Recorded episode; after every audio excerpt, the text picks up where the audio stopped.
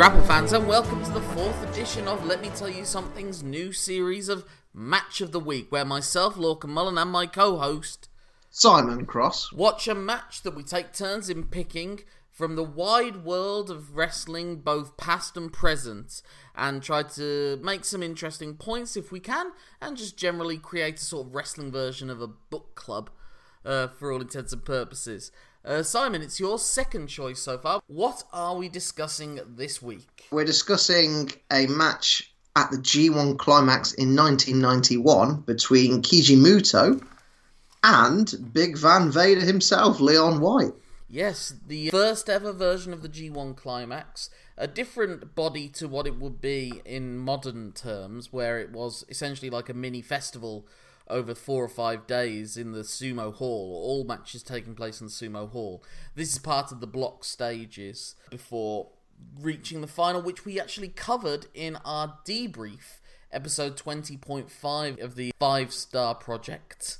Gotta love them little half numbers. Yep, this is a block match between Keiji Muto and Big Van Vader just before Vader was about to sort of stop being a New Japan with occasional trips to WCW wrestler and becoming a WCW wrestler who would occasionally make trips to Japan. But we're pretty much seeing the full Vader character there. He's there, the Vader that you would recognize is completely there that's evolved and changed since his debut in the in the gimmick uh, to beat Antonio Inoki and set off a riot that actually led to them being banned from I think it was Sumo Hall for quite a while as a result of that. Ooh. Vader always finds a way to get himself in the news as far as as far as wrestling Gotta stay goes. relevant somehow. But he also has his full mastodon smoke coming out of it helmet as he makes his entrance. It is one of the most legit awesome entrances you can see. Even if we are watching this through a fan cam footage.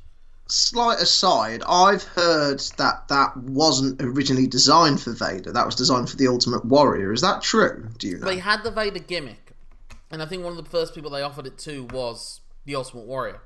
I don't think it had like the Mastodon helmet or anything. It was just the notion of a monster character called Big Van Vader. Ah, okay. And so Jim Hellwig was one of the people that they'd suggested for it, Right. uh, but he turned them down, and they went with a Leon White, who'd only debuted like a f- year or so before in AWA, I think, or that was the first big promotion he was a part of. But now he's big, but he's not. He's still very agile and athletic at this point. He's still in his physical prime. And Keiji Muto's also in his physical prime as well, and it's just a great. When when people talk of Vader, I think they always talk first and foremost of the matches that he had with Keiji Muto's great rival when he was in the US of Sting, and that the Vader Sting matches are, to many people's idea, the template of the David versus Goliath formats. Although the funny thing being that a man who Sting, who is like six foot four himself and you know 240, 50 pounds of muscle, can be the David, you know, is pretty funny in itself. I mean, it does happen. I mean, like Giant no. Gonzalez versus Undertaker. Like Undertaker being a David's. But that was Weird. more of a reflection of the, the size requirements for wrestling back then. You know. Yeah. Now it's generally not wrestlers aren't as big as they used to be. Essentially. In, in Yeah, like you could have Darby Allin be a David against like the Goliath of. I'm trying to think of like some relatively normal sized dude. Well, I guess it would be someone like someone who's like six foot three, essentially. Like you know. I mean, in theory, you could have Cody Wow, be a Goliath against Darby. bulk with him as well, though. You need to have bulk on top of that. What I love about this match, though, is that whilst it does have similar David versus Goliath setup, one of the things about Keiji Muto, and, and I think you can see that in, in Tanahashi's inheritance of it, is that when he wrestles, you see his brain at work. Mm. And you see the strategy and you see the method behind what he's doing. And throughout the whole match, he is doing what is needed to be done to beat Vader. Yeah, And like in most David versus Goliath encounters, you'll usually see the monster have the majority of the attacks, and the and the babyface is just keeping in, just keeping in, and then they find an opening, and they might get a fluke victory at the end. But with this one, Muto is on him pretty much the whole time, and Vader is having to find the opportunities to swarm him. it's speed versus strength. Yeah. Uh, and Muto realizes like if I just stay on him, if I just don't give him room to get going, I've I've got this. Yeah. And it's also funny as well. that This is quite a short match. I think it's only like fifteen minutes or so. Although hmm. there was like, I think with the fan cam footage, there was a there was a bit that we missed out of it. There was like a jump at one stage. Yeah, I don't think that there was a long gap. They were both going outside the ring, and I think they were still outside the ring when the jump happened. Hmm. It's crazy as well to think that New Japan was it was just a house show event essentially, and the only thing that they televised, I think, was the final night with the Muto Chono final and everything. yeah, So we're having to rely on fan cam footage for a match that nowadays on New Japan World they're literally filming every event that they have. like you're always getting like first round like G1, well not first round G1, but first round New Japan Cup. You could easily see that, and stuff like that. Getting like day three of the tag team tournament run. You know, Yeah. like you can watch it on the on the streaming app if you want. It'll be bare bones production, but you know, But it's there. yeah, it's, it's Yeah. crazy to think where how we've gone. to go to your point about how like Vader is surprisingly is the one on the back foot. It's when he takes a powder very early doors. He's like oh, slides out of the ring, Yeah. and it's like right. I need to uh, I need to absolutely recalibrate what I'm doing. He seems ve- he's incredibly frustrated. He's like, how is this happening? Yeah, usually I'm the one that hits people. yeah, But like you say, it's, it's that combination of Muto using his agility and his intelligence and just just staying on. Like you say, he, he catches him with a drop kick, a flying shoulder, spin kick, and drop kick again, sending Vader to the outside. And Vader will get moments when he'll get to him, but then when, when Muto finds the chance, he'll, he'll escape him and he'll hit him with a drop kick on the apron and then go outside with the Pescado and go for like handspring elbows and everything. Like he's relentless. It's not. It's you know he's not swat. It's not like a Brock Lesnar match or Yeah. or like the first few Vader Sting matches where he's just taking uh, you know he's hitting him with everything. Maybe that's also because this is Vader of three or four years experience in New Japan. So he's obviously been beaten at this point. So the mystique isn't there as much as it was. And maybe it's also a sense that these guys now know how to beat him. So that means that he is beatable, you know? there's a blueprint. yeah. Yeah, but despite there being a blueprint, it's still Vader. Still he's still a difficult, massive yeah. unit. It's not like The Undertaker of 1990, it's The Undertaker of 1997. Like, you can be hmm. beaten, it just takes a lot of effort as opposed to it being borderline impossible. Yeah, You know? That's a fair way of putting it. Muto goes for a second handspring later on in the match, and we see a really great dragon suplex from Vader. I wasn't expecting to see Vader do a dragon that's, suplex. that's the crazy thing with Vader, that he will mostly be battering someone with those really cool. I've always loved. I mean, I know apparently it hurts like hell, but I always loved that his punches were essentially clubbing forearm blows or whatever. He was just swinging everything, and something was going to hit you. I love at one point that uh, towards the end, Vader goes for a body slam, and Muto turns it into an inside cradle. And he's so angry that like Muto's just sat up from the cradle and is still trying to catch his breath. Vader just clobbers him from behind. yeah, He's just so furious that this is still happening. the audacity of like Muto to not be unconscious. Yeah. Vader, for the most part, is a bludgeoning instrument. Like, there's one point where Muto's got him in a headlock. Like, he hits the power elbow on, on Vader, and before Vader can get back up after he gets a two count, Muto immediately, like I say, he just stays on him and puts him in a headlock. And so Vader just escapes it by punching him. Mm. know, he's not gonna do a he's not gonna do a head scissor takedown or anything No, I'm not. The, his shots just look so mean, so because they were. powerful. Yeah. I mean, yeah, he's not. He's not like put any like performance on them. he's just clobbering people, but it just looks so good. It just like so nasty, so vicious. Yeah, but like you say, but he will surprise you occasionally, just like how he would surprise people with a moonsault. Like he, he can wrestle, he can hit you with a suplex, a release German Yeah. suplex. He can, he has agility. He has, you know, he does a moonsault at times. He he's got the arsenal. It's not just a big guy who's immobile. He is very mobile. That's the Yeah. thing, that's why I think a lot of people consider Vader to be the greatest of the super heavyweight wrestlers of all time because he could move. You know, I suppose the only one that's closest to him as far as athleticism versus perceived size is Brock Lesnar. And Brock Yeah. Lesnar's nowhere near as big in, in like he's not carrying nearly as much weight as No, he's not as um, wide. Nowhere No. near as wide as Vader was. No, I think it's just make, generally his frame really that makes him a monster because he's not actually like I think Brock Lesnar's six two or six three, so he's not actually the tallest guy in the world. But he just had that frame, and I think it's Yeah. Vader was a bit taller, and as time went on, he got heavier and heavier. It's funny actually when you look at him in AWA and when he makes his debut. I don't think he even has the mask when he makes his debut in New Japan, and he's nowhere near as big as he get. But he's just got that football player size. Really, you can tell that he was a football. He's a fridge. Yeah, He's a literal fridge. didn't he? Wasn't he in the NFL briefly, Vader? Might have, but he might have made. I don't think he made like a big splash. I think it was like a Baron Corbin level career. Like he was on a squad. What I like about Muto, especially, is you can tell he's a heavyweight as well, but he's also mobile. There's like nowhere near, obviously, as heavy as Vader, but he's got a ma- he's a man with a lot in his toolbox, and it shows. He shows a wider range here. I think at um, one point when he hits the back suplex, obviously a move with a lot of symbolism in Japanese wrestling, as we've uh, covered many times before, so you can tick that off your bingo sheet. The crowd are like going mad for him, and the crowd are really into Muto as well. Oh, the Obviously, crowd it's- is going apeshit this whole match. They they're loving this whole like. There's moments where it's almost deafening. yeah, What's always interesting in Japan is that they always go crazy for the kickouts. That's the thing that really does it for them. because it's like, oh my god, they survived this, and Yeah, it's this, the match will continue essentially. yeah, we're getting more of this. So yeah, I was just getting. White was a nationally ranked center who was recruited by 40 colleges. He played offensive line for Colorado, where he was second team All American. In the 1978 draft, he was drafted as a center by the Los Angeles Rams. Uh, 24th pick of the third round, 80th overall. In his first season, they went to the Super Bowl, and he does have an NFC championship ring, but he was also put on Ah. the injured reserve list and later retired due to a ruptured Ah. patella. It's so weird, isn't it, in football? Just one injury, especially in those days, and you, you're kind of done.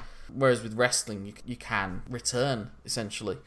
But yeah, I um so Vader. It's it's funny. So it really doesn't come until the la- latter part of the match that Vader does start to dominate proceedings, and then it's about Muto. So like I said, it's it's weird. It's like the reverse that usually the face is completely swarmed at the start. They might have a like a brief flurry at the start, like the first minute or so. A but they- they- smattering of offense, they get like a little sprinkle. and then as it goes on towards the end, they've started to they've weathered it, and then they're able to come back and hit more and more as it goes on.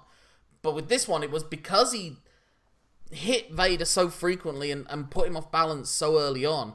Vader's never quite able to retain full control, and even when he is swarming him at the end, he has already had damage done to him. He's already been rocked, so Yeah. maybe the, what he's hitting him with is Isn't not as the effective. full, like it isn't the full uh, batch of gunpowder. But he's still The hitting full- him with everything. Like he sit, he does a vertical sit on him when Muto goes for a sunset flip. So again, it's like, oh, all these tricks that were working for Muto before are starting to run out for him. You know, Yeah, the counter playbook has into been big like splash that doesn't quite get three. Goes for an avalanche and a power bomb, which is, became his big finishing move in WCW. I don't know if it was at that point in New Japan, but that 2.9 gets goes crazy. Muto is starting to like.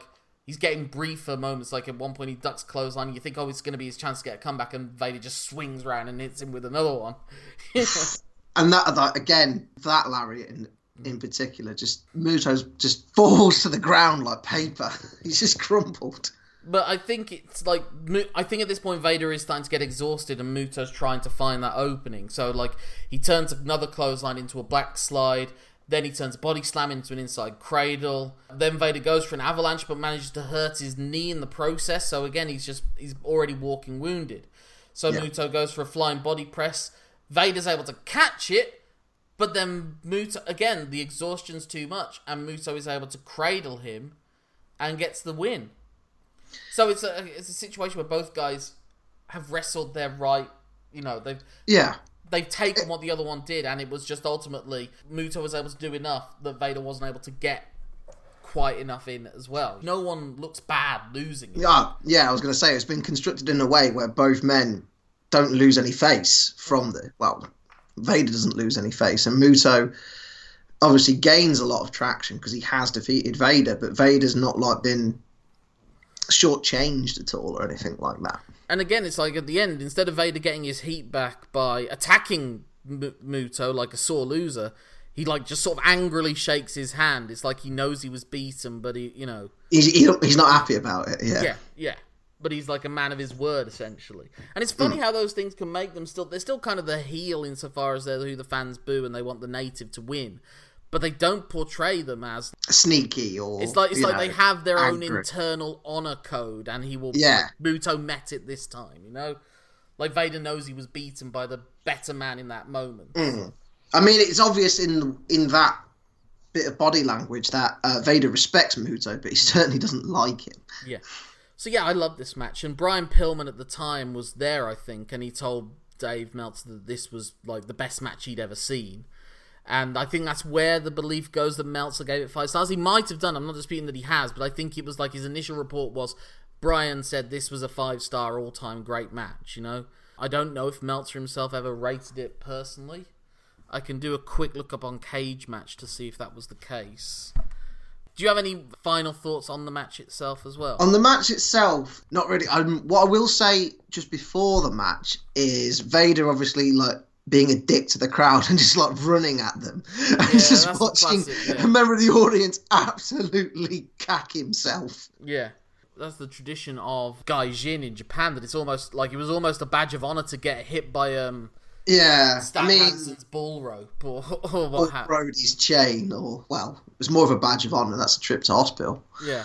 That and obviously his um entrance gear, that helmet, that that, that clearly is very heavy, because Vader has it on his like neck for like barely any time at all. Then he holds it with one arm, which looks impressive, like hitting the steam. But he wants rid as soon as possible.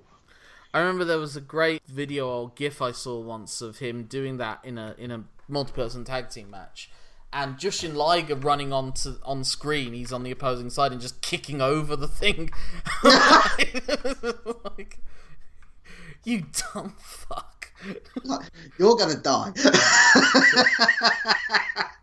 So this was essentially also the decider as to who would win the block. Muto had lost to Norton and beaten Fujinami. Yeah, there's no there's no Meltzer rating to it on Cagematch. It has a it has a Cagematch rating of 8.66. Yeah, the whole match is only 13 minutes 54 seconds, and that's something you just would not get now. Now they would they would For a block It will be- decider, not a chance in the G1. Not a chance that goes double for. that length essentially. Yeah.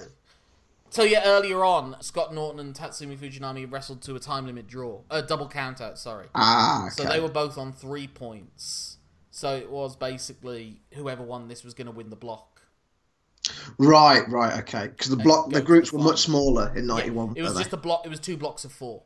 right. I'm with you. Like I said, it was just a four-night event. Uh, Seventh, 9th, tenth, and eleventh, and that's all it was. And then, so the next night after this, Muto goes on to have another fantastic match with Chono, which is a completely different story. Where he, where Chono's almost the underdog insofar as like the story has been that since they were young lions together seven years ago, Muto's always beaten Chono. Chono had never got the win, and then we had the match that you know I gave five stars to. I don't think I would quite give this one five stars if I had to, but I still thought it was a fantastic match. No, I don't think quite five stars. You're right. It's, I loved it though. A very very high four, and I would love to see more matches that were thirteen minutes fifty four seconds and told a really good story. Yeah. One of the things I was looking forward to when we started this was looking more into Vader because Vader's someone that's always fascinated me as a character, but I haven't seen a lot of his work. We definitely want to do Sting Vader at some point. We'll Oh, that will happen. 10, Yeah. 10, maybe 10, the 20 weeks down the line. We don't want to repeat wrestlers too often if we can avoid it. Mm. But yeah, that has been our match. If people want to get in touch with you, Simon, with any more recommendations, how can they do so? Uh, they can get in touch with me on Twitter, where I'm so known as Simon Cross Free. Free for if you times free by 100, you get the beats per minute of the uh, guy in the crowd's heart when Vader started running towards him. My name's Lorcan Mullen. That's L O R C A N M U L L A for amateur footage, N for no copyright infringement intended. That's my Twitter handle, Instagram, Facebook, Letterboxd. If you want to get in touch with me via email, put an at gmail.com at the end of it. Our next pick for match of the week is going to be coming to you from the world of sport. We're going to British wrestling and we're going for one of the most beloved figures of that time, even though he was apparently a right crotchety asshole outside of the ring. We are going to watch Les Kellett take on Leon Arras, better known to many people as the British character actor Brian Glover. Ooh. from such films as Kes and Alien 3. And for certain viewers of a certain age, the British TV show Rumble, which maybe we should try and find some copies of that to see. Uh, now this this is highlighting the generational gap. What is Rumble? Well, Rumble was a one series wonder on BBC about a British wrestling promotion being built up by Brian Glover and Leslie Jones or Leslie Phillips from Birds of a Feather fame. No, I'm drawing a blank. I'll Leslie have to look- I'm gonna I'll have a quick Google. Find it. We'll see if we can find it, but I remember that. Oh boy, it treated wrestling as if it was real, but it wasn't real, or what? I don't know. But anyway, there's nothing left to say at this point, except that my name's Lorcan Mullen. And my name's Simon Cross. Thank you for letting us tell you something. Have a great time. Until the next time.